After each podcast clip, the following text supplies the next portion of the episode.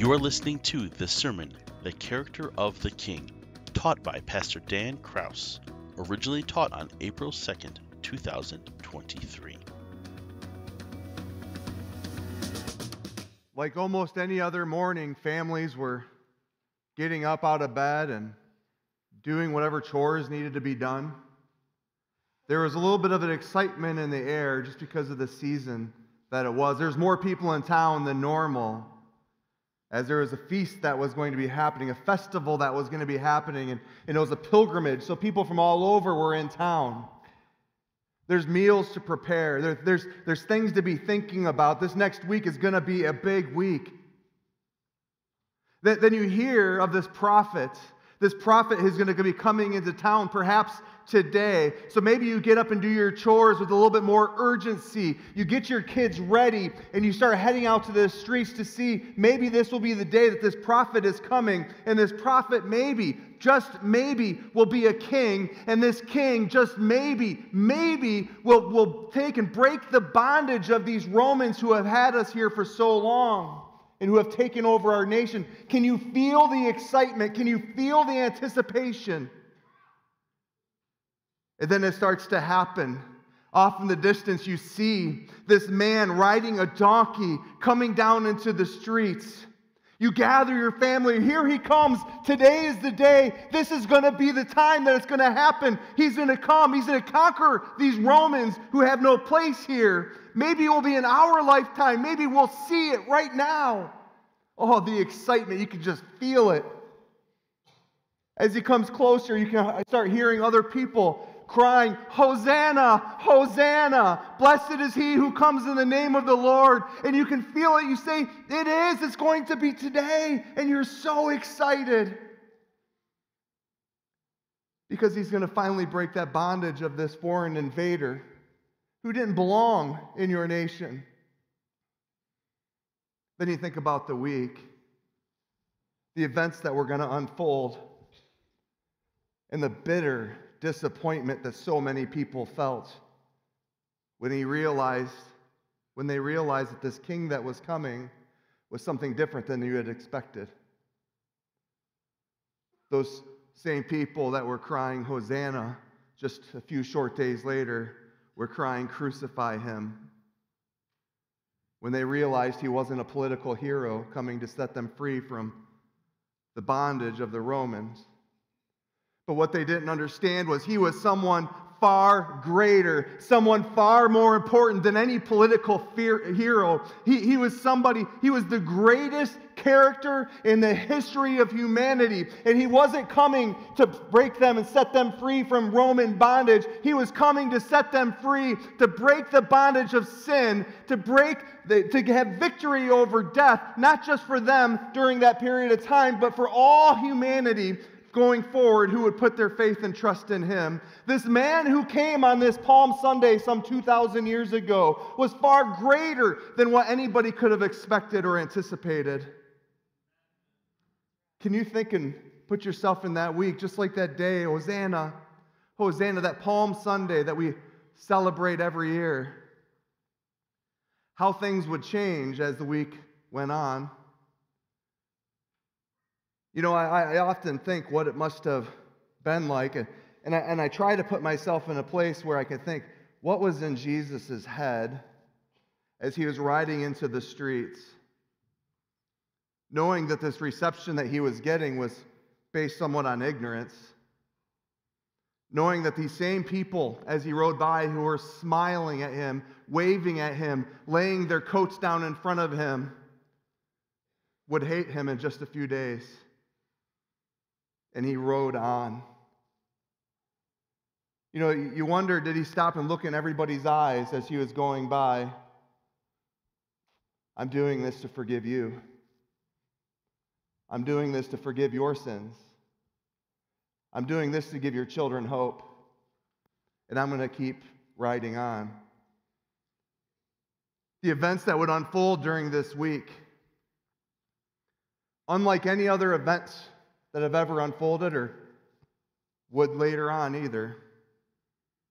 Not just any king, the King of Kings, the Lord of Lords, the one who has created this universe, was going forward to die for the sake of his creation.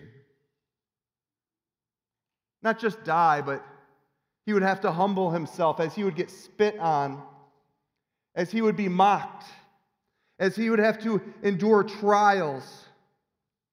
As he did all of these things, knowing that the cross was coming. I wonder how much Jesus slept that week, dealing with dealing with what the pain he was going to endure and knowing what was coming. We know about the prayers the night before, right? That he was sweating blood knowing what he was about to endure. Yet he said, Father, it's your will. Let it be your will be done, not my own.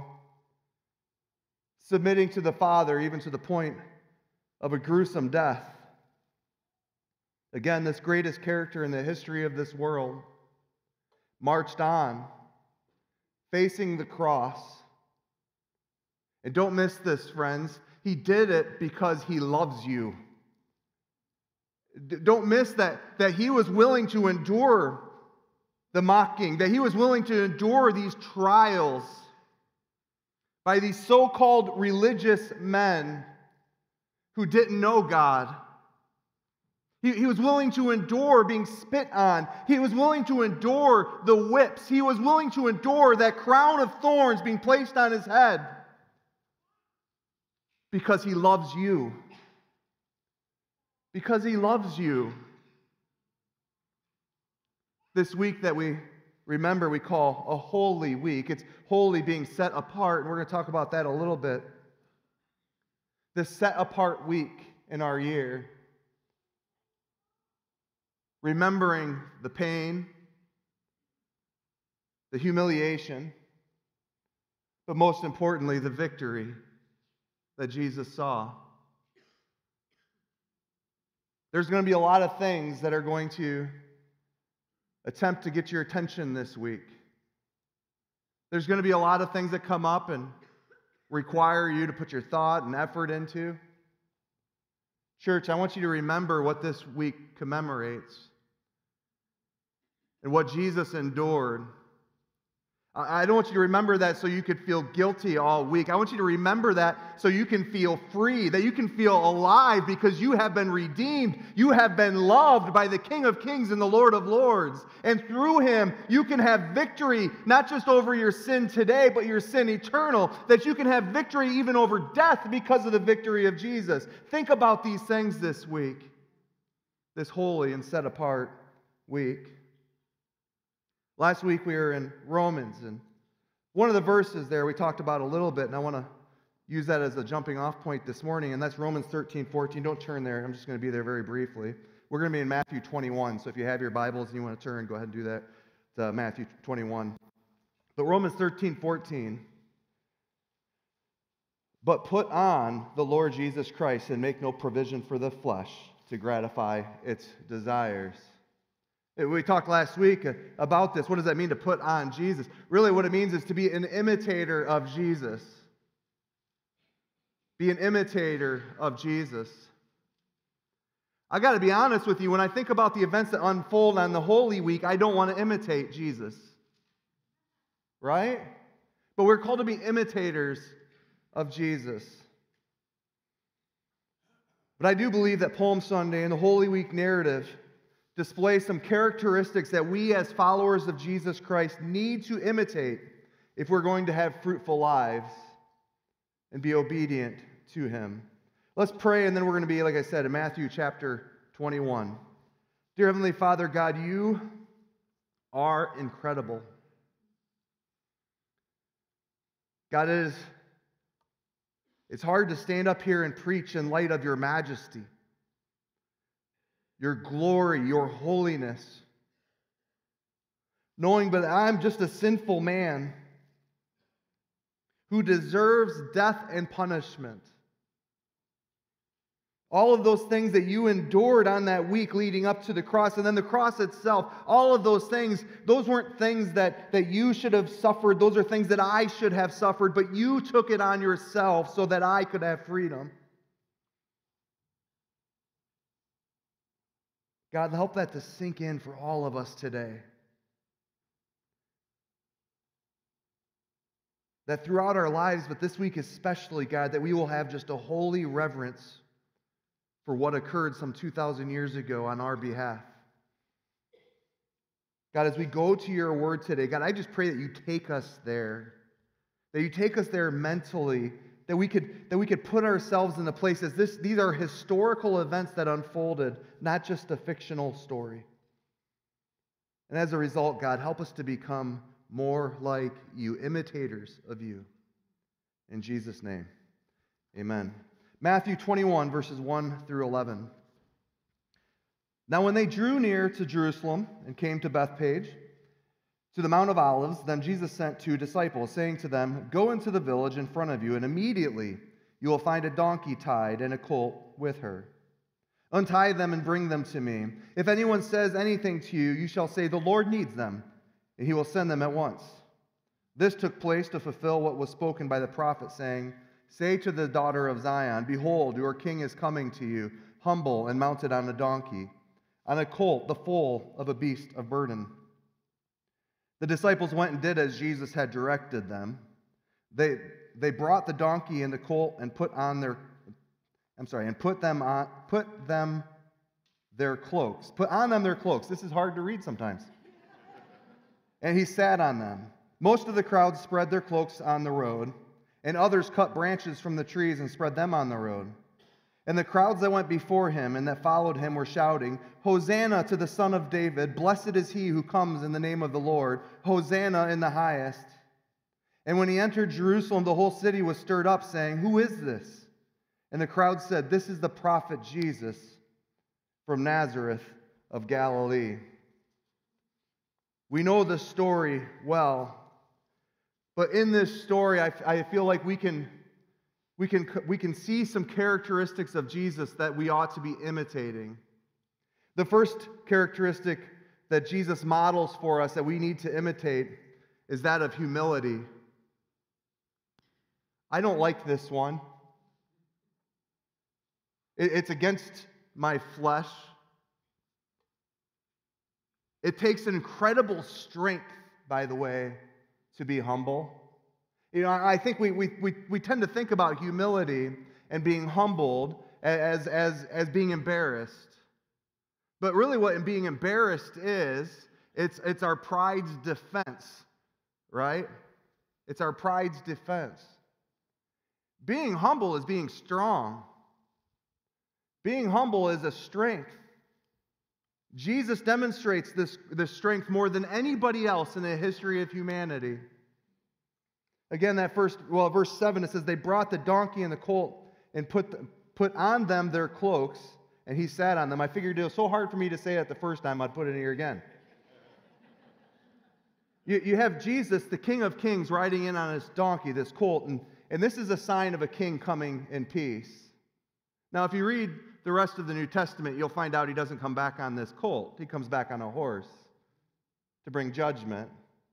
But this time, on this Palm Sunday, the King of Kings and the Lord of Lords humbled himself to come, getting this hypocritical praise the whole way, knowing that these people don't really realize who he is and what he is there to do. He humbles himself and just takes it all as he continues forward. You know, I think about the procession that Jesus could have had with legions of angels. Can you imagine? I think there'd be less standing and screaming and more falling on the face, realizing that they were in the, in the, in the presence of a holy God. I don't know that I can fully understand it, but I know that I will see it one day. You know, we, uh, I have a picture up here uh, in England, the Queen had just passed not that long ago, and of course, you have the Buckingham Palace and then the, in the distance there. But this royal procession, this,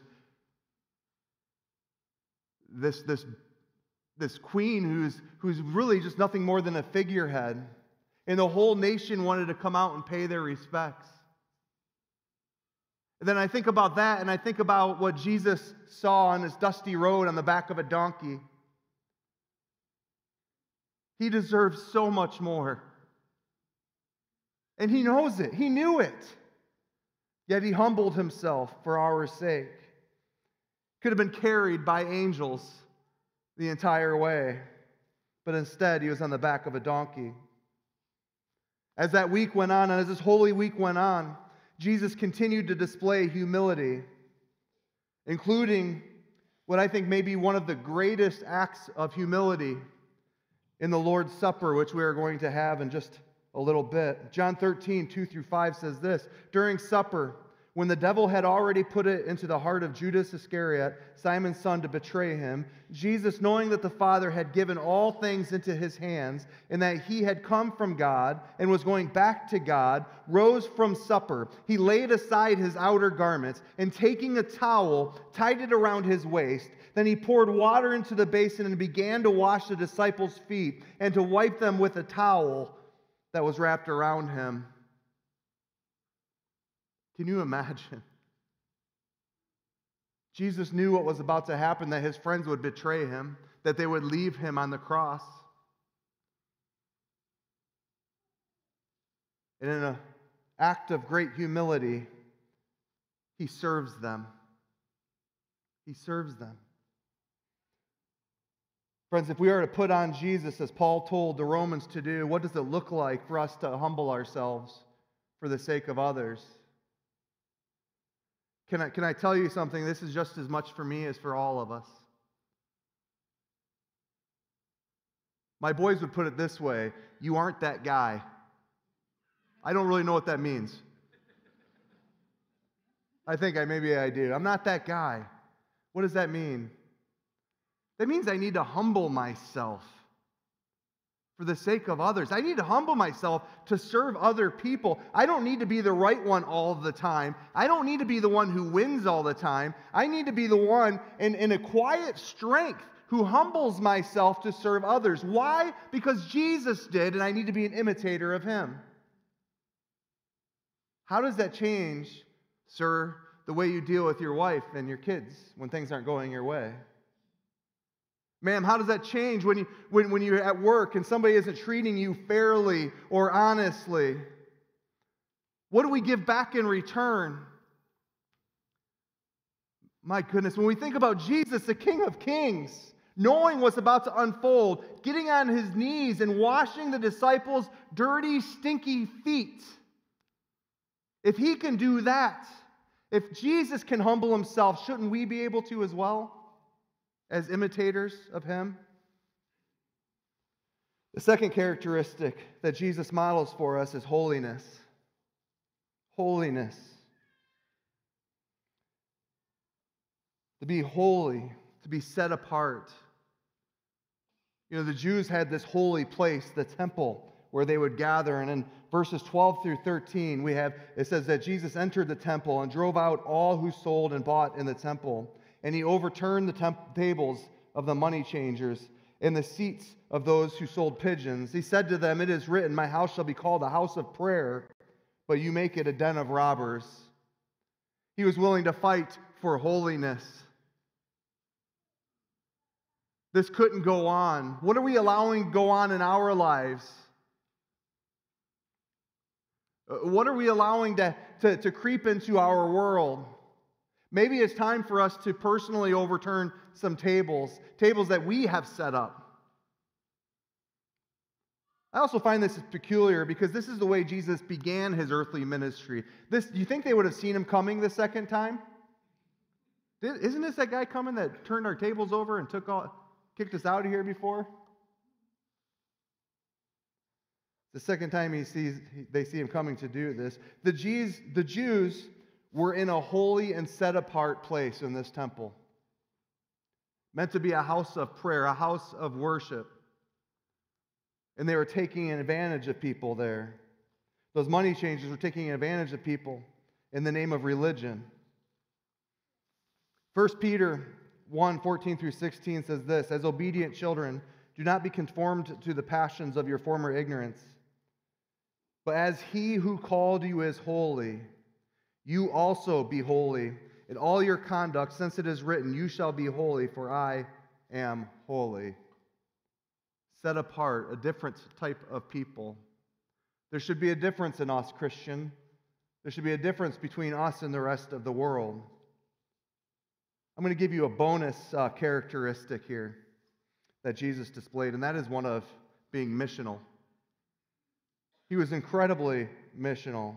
You know, Israel was to be a blessing to the world. One of their roles was to be a holy people, set apart people for the sake of the rest of the world, not just for their own sake. This took place, this event took place in the Gentile court, a place where non Jews would come to worship. And the Jews were using it, some of these religious elite were using it to take advantage of the very people they were to be a blessing to. Genesis 12, 2 and 3 says, And I will make of you a great nation, and I will bless you and make your name great, so that you will be a blessing. I will bless those who bless you, and him who dishonors you I will curse and in you all the families of the earth shall be blessed. Jesus is missional. And we ought to be missional today. We should imitate Christ in this way. Matthew, uh, is the world going to see Christ through us? Matthew 5, 14 through 16. You are the light of the world. A city set on a hill cannot be hidden, nor do people light a lamp and put it under a basket, but on a stand, and it gives light to all in the house. In the same way, let your light shine before others, so that they may see your good works and give glory to your Father who is in heaven. This is the type of people that we ought to be. We ought to be a blessing to the world. Let's not use our freedom to take advantage of other people. Let's be a blessing to the world. Let's be missional, just as Jesus is missional. Our next characteristic that Jesus models for us is courageous grace. Not just grace, but courageous grace. You know, definition of courage mental or moral strength to venture, persevere, and withstand danger, fear, or difficulty. Jesus was incredibly courageous facing down what he was going to be facing now, knowing what the outcome was going to be. He was create, courageous and he was moving on, uh, based on grace. Grace and love. You know, this story, there's this one verse in here, it almost doesn't seem to fit with the rest of the narrative. Matthew 21 14. And the blind and the lame came to him in the temple, and he healed them. I don't know that this verse ever really stood out to me too much before this week. But thinking through the events of Palm Sunday, thinking through the events of this Holy Week, Jesus rides through town hearing this really what was hypocritical and ignorant praise, not knowing who he really was and what he was really going to do, so that he could save the very people who are giving him this praise. He sees this holy temple, this set apart place, being used to take advantage of people instead of being a blessing to them. In the midst of this, some blind and lame people were brought to Jesus. Jesus stops what he's doing and shows compassion on them and for them. Throughout that entire week, Jesus never stopped loving, never stopped displaying grace. Never stopped. All the way to the nails being pierced through his hands. Courageous grace. Courage. When he sent his disciples to fetch a donkey, he knew what, he knew what he'd be riding into. It was courage when he cleared out the money changers. He knew what was about to happen. It was courage when he faced down the religious elite. And it was grace as he was obeying his Father for the sake of us all. What does it mean then for us to put on the Lord Jesus? To being imitators of him. It means that we need to be humble, holy, set apart It means that we need to, be, need to be missional, a light in the darkness of our world. And it means that we need to exercise courageous grace for all of those, for the sake of all of those who are around us. We do this, by the way, so that we can be fruitful in what we have been called to do. It could be a thousand years from now if the Lord tarries, it doesn't return in that period of time. It could be that people are talking about you and the courageous faith that you've had as you've imitated Christ with your life. Don't believe the lie that your life is, is unimportant or that it doesn't matter that we're just here for a short period of time and what happens on this earth doesn't matter. The truth is, we are here for just a short period of time, but what we do has eternal consequence. Don't forsake the call to be a city on the hill, to live missionally. Matthew 21, 18 and 19. In the morning, as he was returning to the city, he became hungry. And seeing a fig tree by the wayside, he went to it and found nothing on it but only leaves. And he said to it, May no fruit ever come from you again. And the, and the fig tree withered at once. That fig tree was representative of the nation of Israel. And there's this pronouncement of judgment of a people who have become fruitless. Jesus expects us to produce fruit.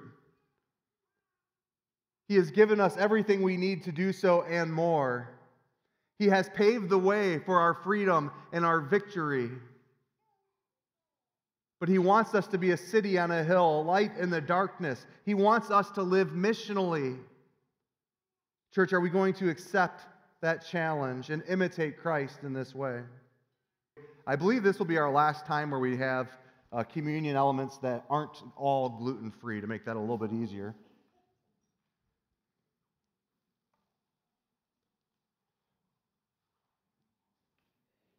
The characteristics that Jesus displayed for us once again humility, holiness, being missional,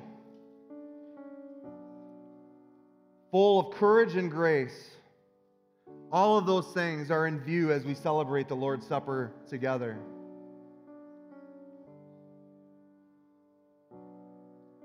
Once all the elements gets passed out, we'll take together.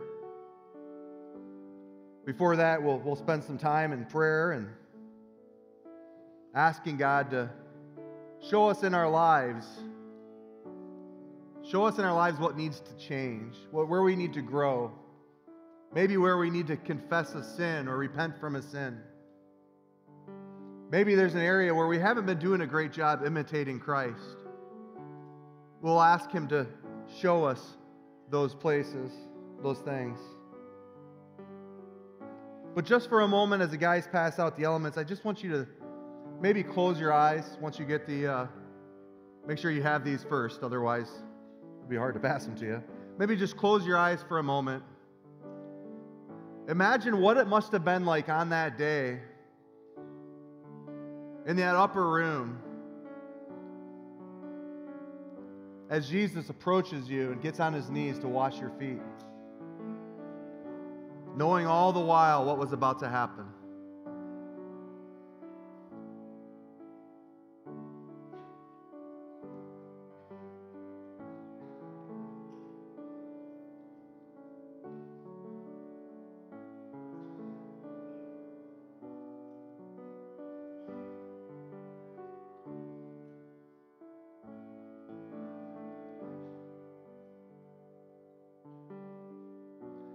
Heavenly Father, you are so great. Your, your love for us knows no bounds.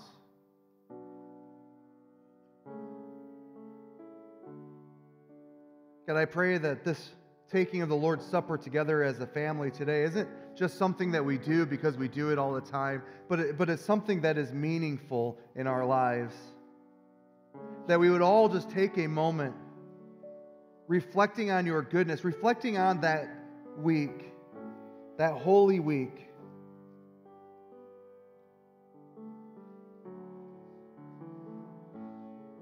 God, where there is sin in our lives, would you expose that to us?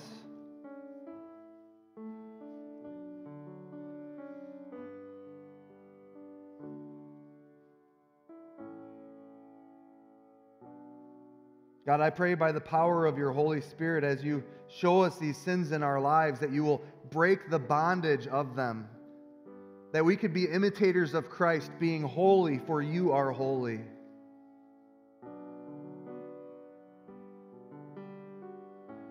God, give us a discontent with sin.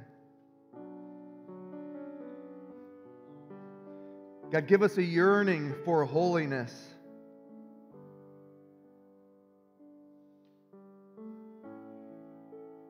God, give us a posture that no matter what's going on in this world, that we know that you are enough.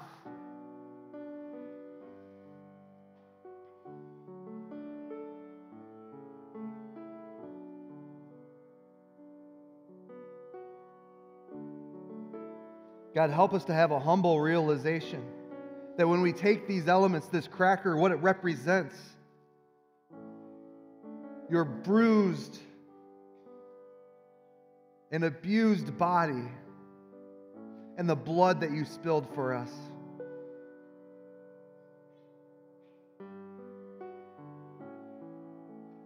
Matthew 26, starting in verse 26. Now, as they were eating, Jesus took bread, and after blessing it, broke it and gave it to the disciples and said, Take, eat, this is my body.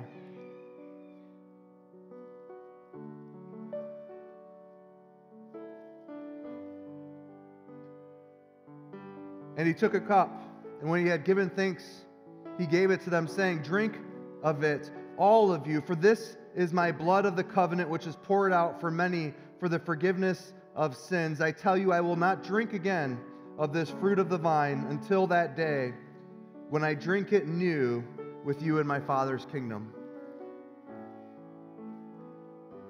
Ladies and gentlemen, would you please stand as we have one more song of praise?